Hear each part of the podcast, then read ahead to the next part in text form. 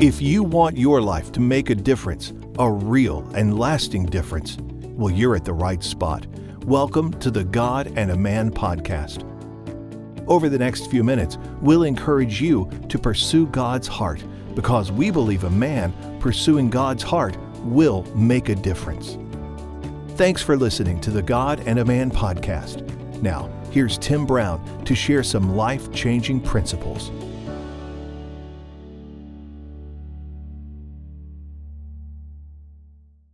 Again on our God and a Man podcast, and I have the honor today of being with a, a man that has uh, had a big impact on my life, and the Lord brought him into my life many years ago in uh, kind of a odd way. It was kind of centered around selling a few uh, clothes, and uh, out of that, we've developed a great friendship, and um, I just have all the respect in, uh, in the world for him. So, and uh, his name's Jess Correll, and I want to thank you for being with us today, Jess. Good and, to be with you, Tim. Um, I, I, had a I had a little bio on you that I was going to kind of read, but I might just kind of let you tell folks a little bit about you, how you kind of sure. got started in the business world sure. and where uh, kind of how you um, got your uh, springboard into kind of all the things you have been involved in. Yes.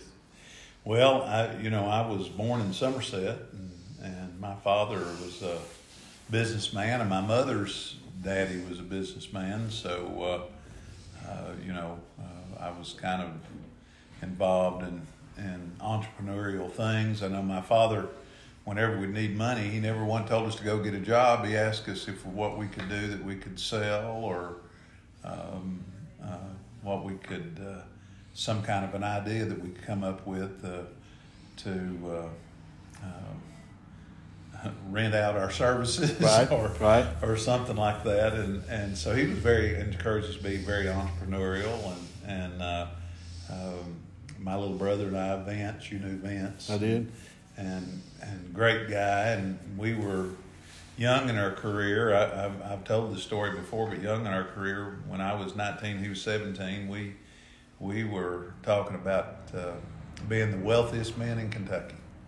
That was our. How about that? Uh, that was a, a goal that we had, and um, um, and so from early on, he and I were partners. We were partners when my brother went off to school that's Transylvania. Uh, Vince and I were left at home, and we kind of bought his interest in the cattle that we had together out, and and then we had some coke machines together on tra- in Tradewood Shopping Center, and I, we bought Kirk's interest in that out, and then Vince and I were partners uh, from then on, um, and uh, uh we sold. We bought diamonds from Harry Winston, and sold them uh, to our friends. We were getting married while we were in, in college, and uh, and then my little brother took that uh, jewelry business, and you remember that? I do. He was. I do. Turned it into ten or eleven jewelry stores. Quite an operation. Yeah. Yeah. And uh, and a wholesale jewelry company and a, a buying office in Bombay, India, for probably twenty five years, and um, but. Uh, uh, Vince ran that, and then I, I kind of got started in real estate down in Wayne County, Monticello, Kentucky, and and as higher interest rates came, I I kind of sold a bunch of the real estate, and and gosh, it's been 35 years ago. When I was 26, we bought our first bank here at Stanford, Kentucky, and then I kind of uh, Vince took the jewelry, and I took the banks, and you know we just kind of grew them and uh, grew them together. And, and so now we're in 12 communities in Kentucky, and, and we have a life insurance company, uh, UTG, that's also headquartered here in Stanford. It's uh, life only. And, uh, and, uh, and uh, you know, we've just uh, and, and we've always been in the kind of the real estate business, right. investment business, right. and so that's kind of what we've done. Well, we're we're sitting here today recording this podcast people may be able to hear some of the vehicles going down Main Street here yeah. in Stanford, Kentucky. And I, you know, uh, I tell people all the time, Stanford is a just a place you got to go visit to really understand what you and um, your family and then your companies and all that have done for this community.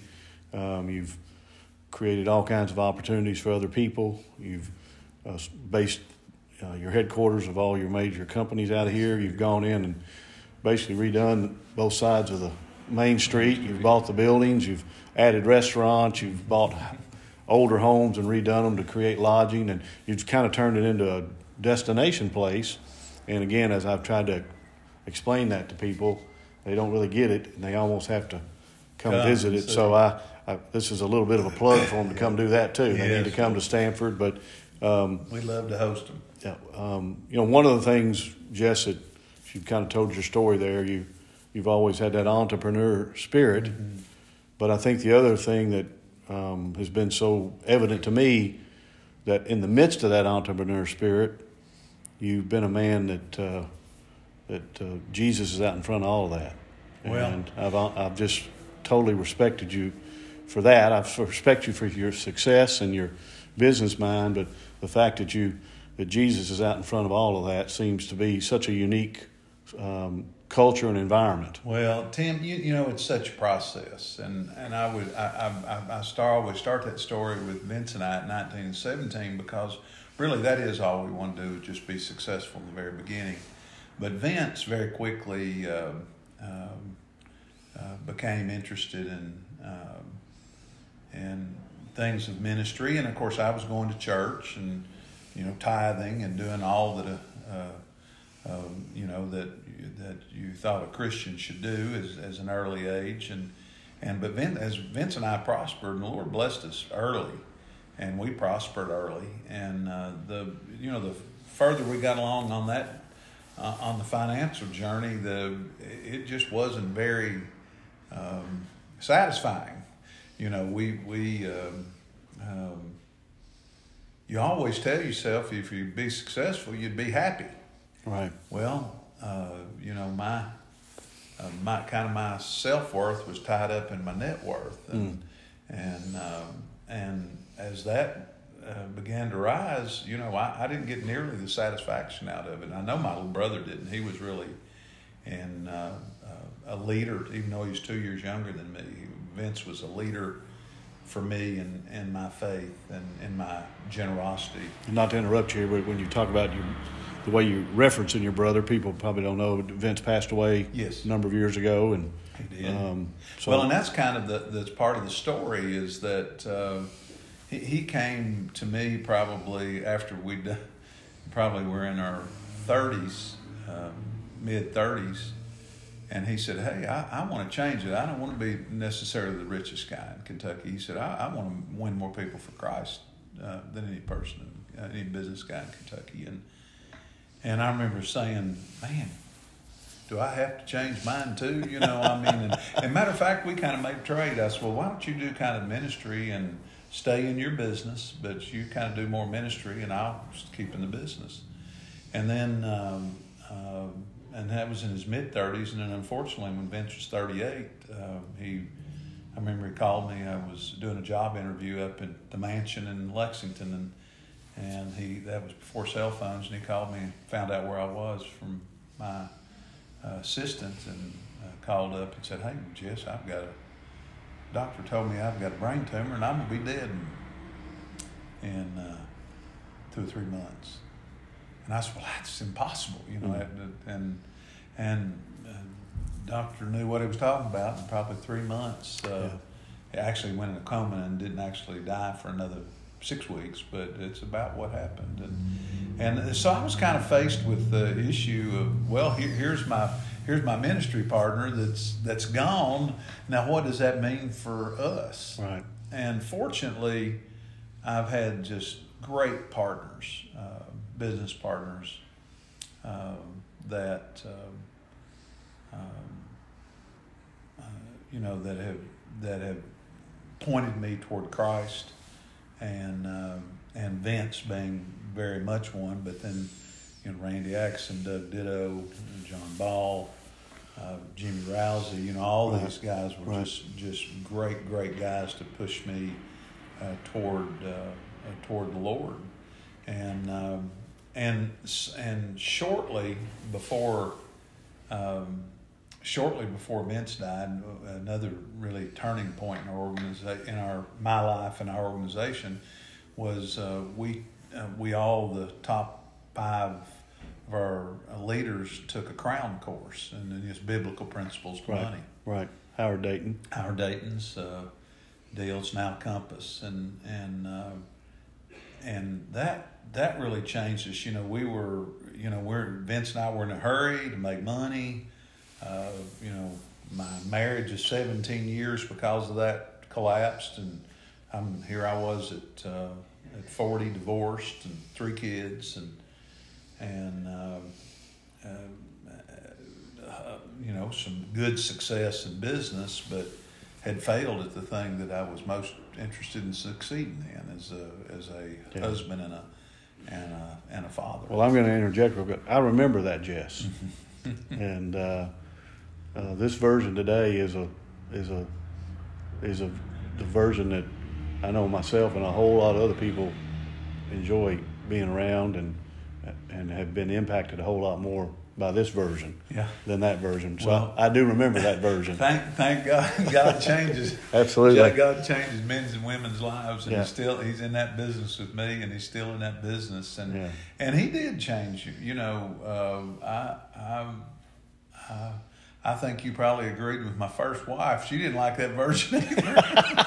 and uh, and um, um, so you you know those were th- those were really important things in my life. Uh, uh, taking uh, taking uh, a crown of biblical principles to money, my brother dying, and and uh, and my first wife leaving. Yeah, and um, and so you, you know and I've always had these wonderful partners that not only encourage us to spend money on downtown to make it a great place to live and work, but uh, to to give. Uh, you know, we give ten percent of our pre-tax uh, profits uh, of our companies to charity, to um, evangelical charities, uh, really, and. Um, you do that through the River Foundation. Do that through the River Foundation. Right. Right and uh, and then we do all sorts of things. We we match our our staff's giving uh, up to a thousand dollars to charities. Um,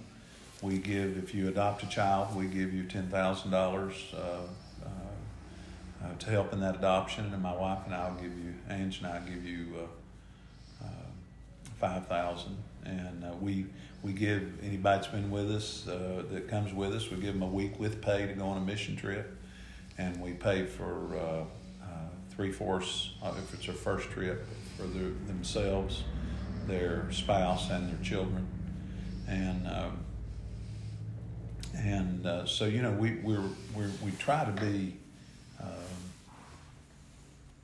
a different place uh, yeah. to work and. And then, and then another thing that's very different about us is we have an we have the managers are also the owners. We believe that uh, that uh, that uh, the people that uh, that run the company should have ownership in it. And I, I stopped by our episode with Mr. Correll at that point because next week I want you to tune back in and hear the remainder of my interview with Jess. I think you got just enough of a taste in the few minutes today that I shared with you our conversation that we had that Jess is a man that has created an environment where people can thrive, they can feel appreciated, they can feel important, and it's a culture where it creates different makers in that corporate setting. I've just wondered through the years as I have had the opportunity to deal with a lot of men that are presidents of companies or have positions of influence and platforms that they can uh, impact a variety of people. If we could intersect some of these principles, basic principles that we learn from Jesus' life and as we see how he interacted with people while he walked the earth. He was he was kind of known as the most likable person that walked the earth. He was also appeared to be very um, encouraging to other people. And he also seemed to constantly create a culture where all those that followed him and believed that he was who he said he was could step into different opportunities that they encountered on a daily basis and make a difference. I hope from our time together today that I shared with you uh, when Mr. Correll was so gracious to sit down with me that you've been encouraged. And as I stated a few minutes ago, I think you will be continually encouraged if you'll join us for next week's episode of God and a Man as we continue our conversation with Mr. Jess Correll. Look forward to you joining us next week.